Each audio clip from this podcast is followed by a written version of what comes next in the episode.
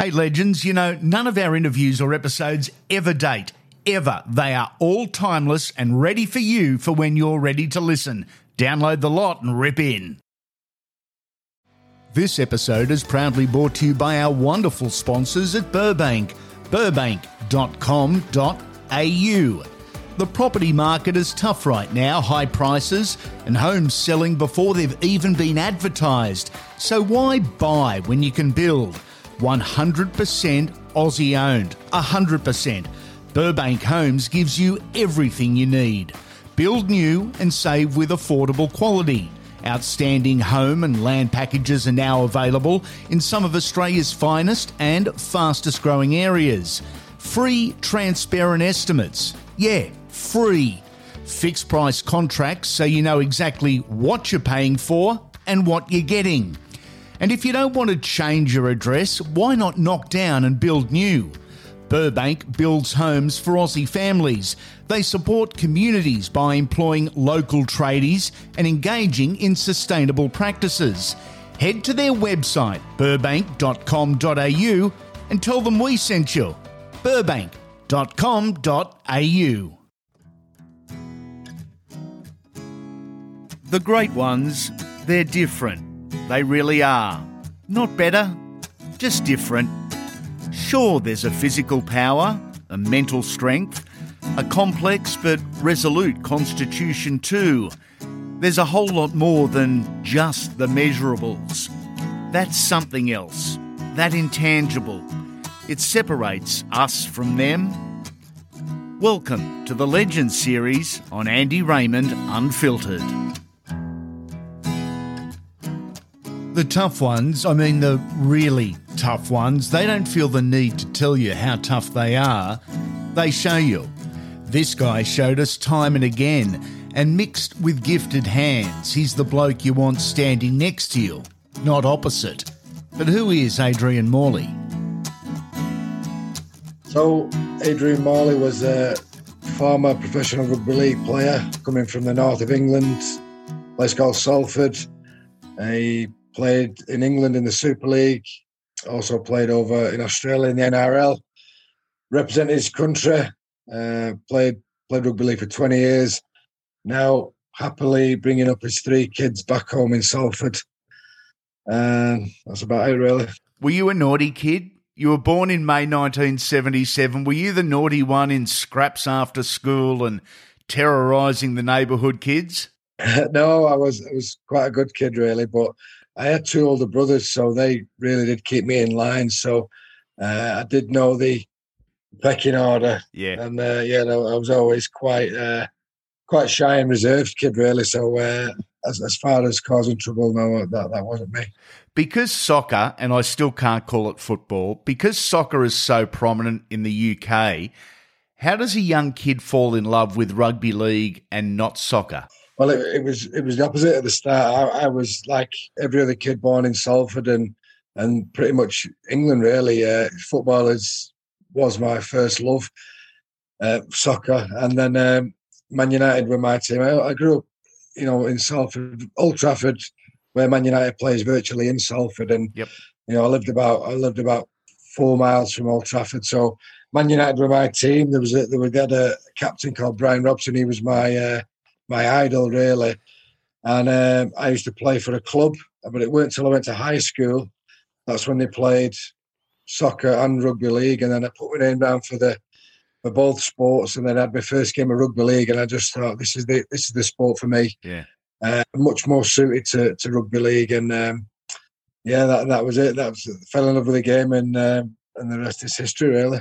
You were born at a time when the Great Britain side was very strong, some seriously tough guys, guys like Jimmy Mills, Brian Lockwood, Steve Norton.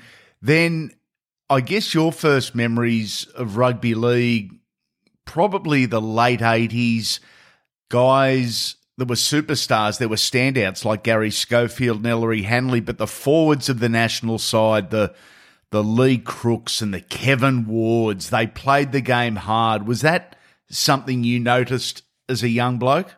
Well, at my very first game of rugby league, what I watched, I was only uh, 11 years old. It was the the six weeks holidays leading into going into high school, and I'd never watched a game of rugby league in my life. And my dad, he, he woke up at six in the morning to watch the the third test, uh, Great Britain v Australia. Yeah. And he recorded it, watched it, and it, it come in and you know, there was three three boys all shared the same bedroom. My dad come in dead excited about eight o'clock in the morning. Boys, boys, get up! You've got to come down watch this. And I was half asleep walking down the stairs, and it was the old VHS uh, video recorder, and uh, and he explained to me. He said, "We've not beat the Aussies for ten years, and this is uh, the final test of the three test series. Loads of injuries. No one give us a chance." And the way he was explaining it, it was it was so animated, and I just I was I was excited just because my dad was so excited. Anyway, he put the game on, and that was my first ever game of watching rugby league, and it was when uh, you know Mike Gregory scored that long long range try, yep. and uh, Henderson Gill done a bit of a boogie and, and, and all that, and so I, I gone from waking up that morning to not knowing you know much about rugby league and especially them players to all them players, you know, Kevin Wards and Andy Gregory and all being in my mind of, of being, uh, you know, my my my uh, heroes and something to look up to. And then that's when I went into high school. And when when I knew they played rugby league, I thought, right, I'm going to try rugby league. And then that's when, uh, you know, played it, found it, really, really enjoyed it. So, but then I couldn't get enough of the, the Great Britain side then. So, you know, I was born in Salford and Salford was my club team. I used to watch Salford any opportunity, but then couldn't wait to see you know, if Great Britain was touring at the end of the year, or if the Aussies or the Kiwis or whoever was coming over to, to the UK. And I, I was pretty obsessed with watching Great Britain as well. Going to take you back to April 14, 1995. You'd been in the Leeds Rhinos youth system, but this was debut day, your first game with the big boys. Against Hull, you won 44 points to 19. What do you remember of day one? Well, I was pretty nervous. I, I'd, I'd played about half the year in the uh, in the academy, which is the under 19s, and then I'd only played about six, eight uh, reserve team games, and that's when Dougie Laughton, who was the you know uh, the the first team coach, come up to me and said, "I'd like you to uh, play for the first team." But I was only 17 year old, you know, and it was I was I was really skinny. I mean, I was. Uh, uh, in fact, that that video that they shot it through lockdown in the UK, they actually shown a lot of old uh, games, and that yeah. game was actually on on uh, on TV, so I got to to relive it. But very nervous, but you know, I thought if I could get you know just ten minutes or you know twenty minutes at the end of the end of the game, that'd be mm. great. But there's a player called uh, Marcus Vassilakopoulos, who was a uh, Greek uh, descendant. He, he, was playing. He was my position. He went down injured after about 15 minutes, and that's so I got an opportunity to, uh, you know, to, to play a lot of game time really. But I just remember how, how fast the game was. Yeah. Well, there, there was thir- there, I think it was about thirteen thousand people at, at Headingley Stadium, which was a you know, obviously I'd only played in front of a couple of hundred people yeah. up to this point, so so that was a big factor, and I was just amazed at how, how quick the game was. But uh, just loved the experience, you know, where the, that that team was littered with uh, with stars. You mentioned Garry Schofield before, but they had uh, players like Kevin Iro, uh, Craig Innes, uh, but yeah, it was, it was a star-studded team, and um, it was it was a pleasure to, to play there. And um, as I say, I loved the experience. And then thankfully, you know, having got my first taste, pretty much pretty much was a regular uh, after that. Hello, legends. I hope you're enjoying this edition of Andy Raymond Unfiltered. Would you like to be part of our team? Our sponsorship packages are ready to go. From scripted ads to website placement and social media promotions, personal appearances, voice recordings, and more, the opportunities are limited only by your imagination. You set the terms. Unfiltered is reaching hundreds of thousands of potential clients every single week, and we cater to businesses both big and small. We'll work with you to guarantee you get exactly what you want, how you want, and when you want. If you're interested, go to our website and hit the sponsorship tab at andyraymondunfiltered.com.au. Now back to the interview. Your aggression was your trademark. You were aggressive, you were physical. Is that just you as a person? Was it natural, or did you have to work yourself into a mental position to go to war? Well, a, little bit of both. I mean, uh, as a youngster, I just I just used to love the, the, the physical side of the sport. I uh, would much rather put a big tackle on rather than than score a try. That's just yeah. just what I enjoyed more. So then, uh, as I found I was, uh, you know, I was good at defending and tackling, putting the big hits on, and I really enjoyed it. That that just that time my game developed really, and then uh, you know the coaches tried to encourage that, and then um, so it, it, did get to the point where you know before games I did have to try and get myself in that, in that frame of mind to, to go out and try and uh, try, try and smash people really, mm. but but uh, but I did love it. I did love the, the, the physical side. So, but it was a, it was a pretty much of a it was a fine line between trying to get yourself fired up where you're just at the level where you know it's right where you can put these big shots on, or not going over the line, going too far, and doing something rash and um, and and getting suspended, you know, sent off, or giving penalties away. So it was a it was a balancing act altogether, but it was a you know a balancing act I certainly enjoyed. You never crossed that line though, did you, Miles? No, no, never. one, one or two times, but uh, but again, it was uh, it was it was an enjoyable uh, experience. Anyway, it's an enjoyable journey. A big young forward as a target for an older, bigger forward. Who were the guys that made it hard for you or tested you out as you were trying to establish a reputation?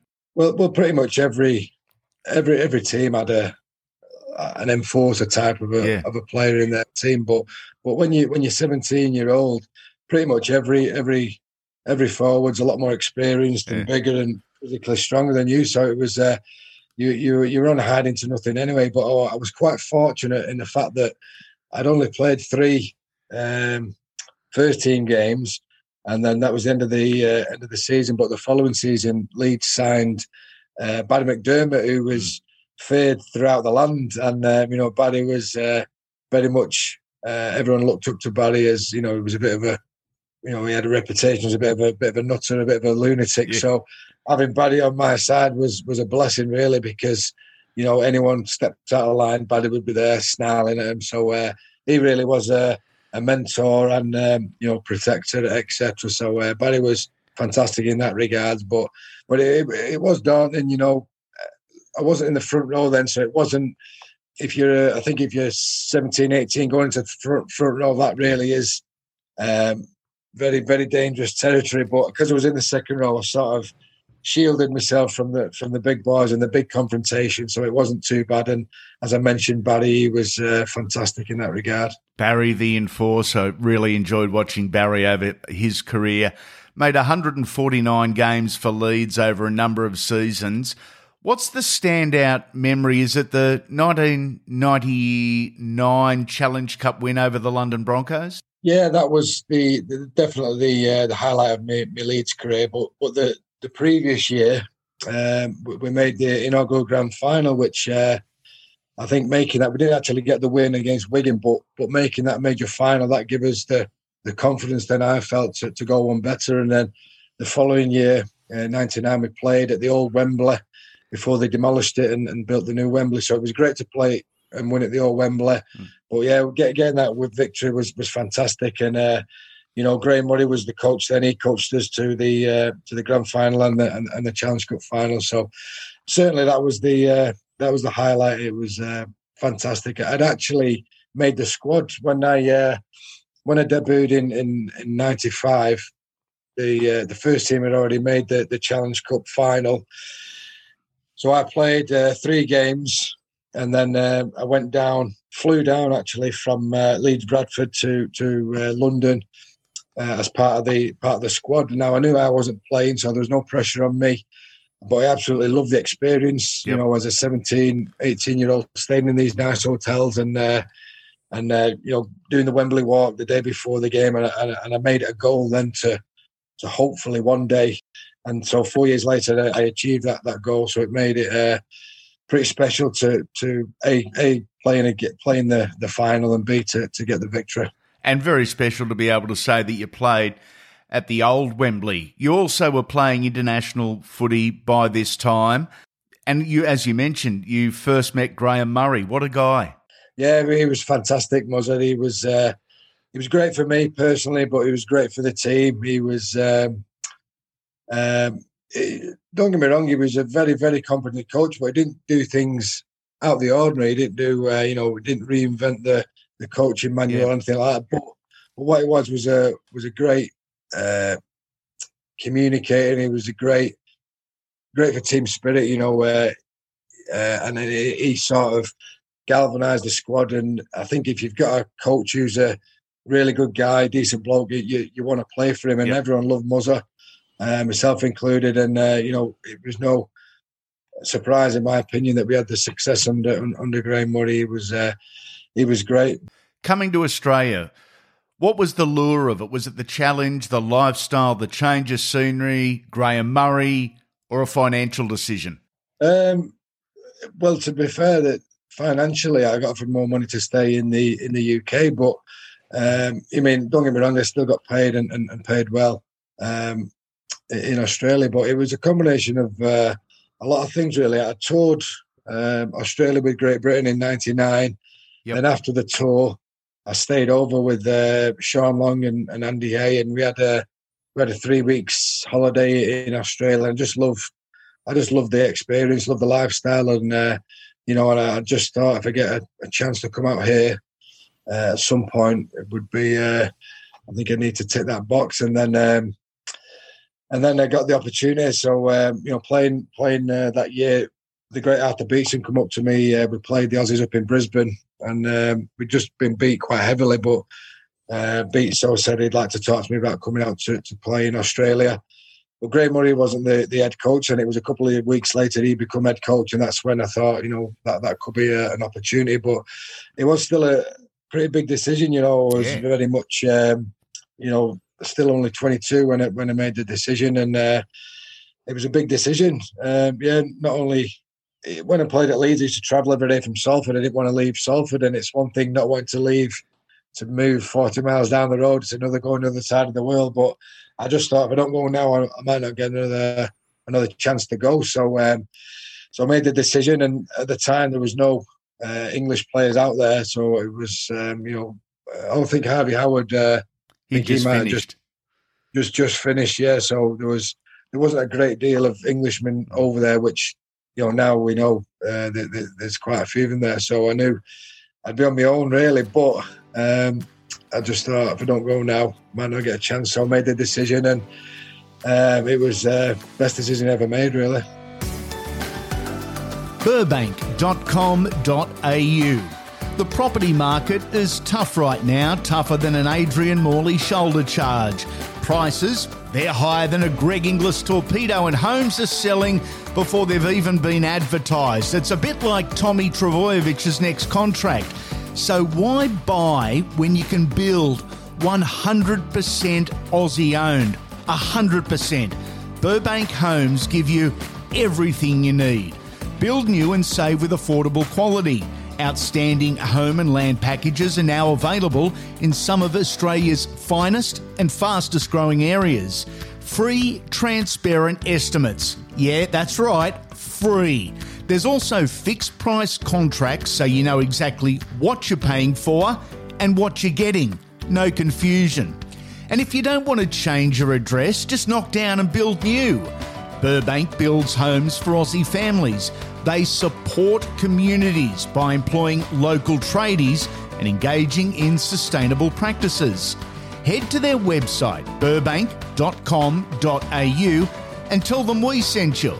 They're legends. Legends of what they do and how they do it. Legends because they're here to help you. That's burbank.com.au. 2001 was a moderately successful year for the Roosters, but then Graham Murray would get the sack, Ricky Stuart took over, and that's when things really changed. Firstly, the difference between Muzz and Sticky as people and as coaches is absolutely huge. Yeah, I agree. Yeah, uh, very, very intense, Ricky Stuart. Uh, you know, they were, they were both. Uh, great coaches and both great guys in their own way. But you're right, very very different uh, approach. Uh, Ricky was he'd only just finished playing really. I yeah. think he'd had one year coaching the uh, the the juniors in, in Canterbury, so it was very very intense. Uh, but um, I loved I loved uh, being coached by by both them them uh, coaches. But it, it, it was quite uh, um, not daunting, but at the end of that year, I, I, knew I'd not had a great year personally in, in 2001, and uh, I broke my arm halfway through the year, and that's when when Graham Murray got asked to leave, and then I was thinking, where does this leave me? Because uh, family and Ricky Stuart's plans and the club think, you know, we'll, uh, we'll, we'll get rid of Adrian, but he actually phoned me, Ricky, and uh, I was back in the UK, and and uh, Leeds Rhinos had been on the phone and said, look, we know you've had a great year, but we'd like to have you back at Leeds, which was great for me to have a bit of a, a bit of a safety net to fall back on. Yeah. But I thought, I don't want to I don't want to come back after a year and say I played in the NRL. I want to come back and say I've I've had a go and I've um, I've done the business. So uh, when Ricky phoned me, it was uh, a bit of a confidence boost. He said, "Look, I can assure you, you're in my plans. I'd like you to to come back." And then uh, went back, and then um, you know uh, the second year I was there. I got a lot more used to living away from home and um, got to know my teammates a lot more. And uh, second year was a lot more settled, and it showed in in my performances and it showed in um, you know the, the club's performances. Ricky's intensity rubs off. The defensive system, the intent, the physicality used by Ricky and you guys was new. It was brutal. It was successful. Fast forward 20 years, it's still the same, mate. The, that rushing defence and picking out a guy and just putting him on his ass. Yeah, yeah. Well, I, uh, you know, I obviously enjoyed that way of being coached. And, um, you know, uh, we, we, did have a, a, fit set of forwards, uh, you know, Luke Ricketson, Craig Fitzgibbon, and uh, we could we could uh, play really, really intense for, for long periods of time. So we all uh, enjoyed that that way of, of defending and and it suited us. And, um, you know, we won the last, I think we won the last nine games straight to to take out the, the, the grand final, which was uh, an amazing finish to uh, to a great year. You mentioned Fitzy, Craig Fitzgibbon, who could be the nicest guy and the biggest gentleman to ever play the game of rugby league since 1908. But he was the silent assassin on the field at this time, a guy that was as hard as they come. Do you agree? Yes, one hundred percent. He's he's up there with my. Uh, you know, don't get me wrong. You, everyone you play with, you've got a, a bond and a camaraderie and and that kind of thing. But he was probably my, my favourite teammate, just just the way he played the game. Uh, no nonsense. Would would leave everything out there. You know, there's there's probably three or four players who, who I could pick out. Who, who uh, there's Jamie Peacock in the UK, and yep. You know, he's that that kind of um, that type of player is Craig Fitzgibbon, and know, no, no matter what uh, state his body was in, you know, leading up to the game. If he said he was playing, he'd give he'd give you no less than hundred percent on the field, and and that's what you want. And uh, yeah, he was uh, just a worker and a grafter, and uh, it was an absolute pleasure to, to to play all them years with him. 32 metres out from the line. Minichiello got a quick play the ball. Fletcher got in and away. Mullins goes for the accelerator. Mullins gets the ball inside. Shannon Hegarty. Hegarty will score. First point of the grand final. Scored by Shannon Hegarty.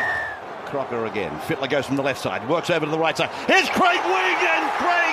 Craig Wing is in to score. Well, Brad Fittler knew that it was time to stand tall and he has come from the left to the right and combined with his number seven.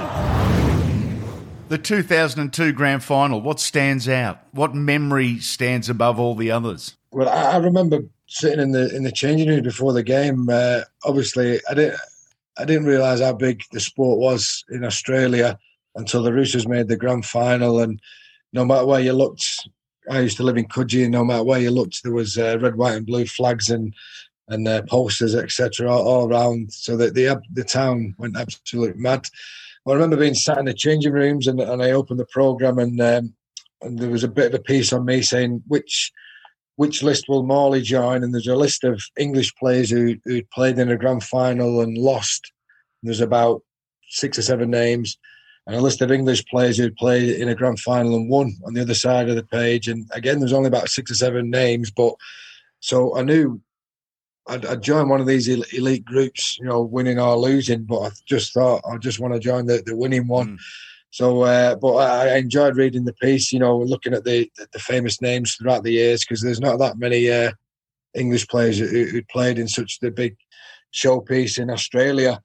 And uh, but that that was nice reading that. And then obviously when we got the win, I knew I joined the, the, the right side, the winning side, and it was uh, it was great. But but since getting the win, really, um, I mean the, the the you know the memories of you know winning and the celebrating and all that were uh, were fantastic, and they'll stay with me. But I think it was getting that win that that I really got accepted then uh, off the Aussies, off off the press, off uh, opponents, teammates, and, and everyone really. And since getting that win, I felt there was a bit of uh, bit of weight and a bit of pressure off me then. And after that, it was uh, it was plain sailing then.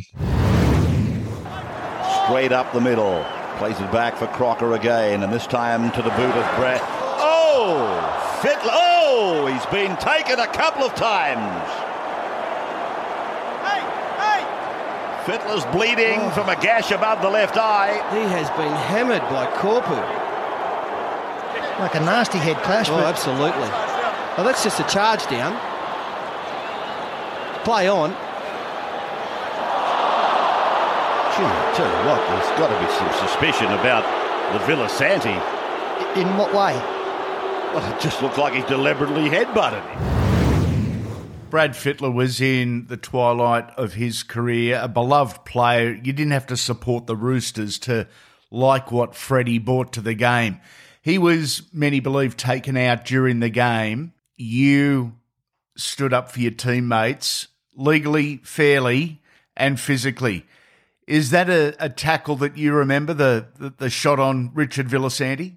I do, yeah. And uh, in a way, I, I, thought New Zealand were on top of that point, and uh, in a way, you know, him doing that really uh, brought us together, and yeah. really, really, we, we, flicked a switch then when we needed that. So, you know, Villasanti, if he hadn't have done that, you know, it could have been a different result. But when, when he did that, you know, we didn't really say a great deal. The forwards, we just looked at each other, and you you just know you have that, um, you know, a bit of a. Um, you know what the other players are thinking, yeah. and we just thought, right, we're, we're, gonna we're gonna sort him out. But, but our uh, intensity and our uh, aggression levels knocked up a notch after that, and then it was all on after that. But it was uh, but, it, but, it, was a great bit of theatre for the uh, for the for the spectators, and it was uh, it was great that that fired us up. But it was just uh, just another little. Another little story of the of the of the of the main game, but it was uh, it was great. We hope you're enjoying this edition of Andy Raymond Unfiltered. The Legends series drops at the start of your working week. It's in depth, personal, and highlights some of the game's finest from yesteryear. The weekly Wodge drops in time for your weekend. It's full on and the hottest podcast on the market why listen to opinions when you can listen to interviews with the stars? And on every episode, you can hear up to a dozen different players and coaches, both past and present, giving their thoughts on the great game. It's fast paced, full of footy and laughs. It's a must listen. Make sure you subscribe to the podcast wherever you are listening. That way, you won't miss a thing. Every episode will drop immediately. Before you go, we'd love a five star rating and review. It's not for ego, it's for business as we look to expand the unfiltered brand and bring you more. Make sure you come back soon, legends.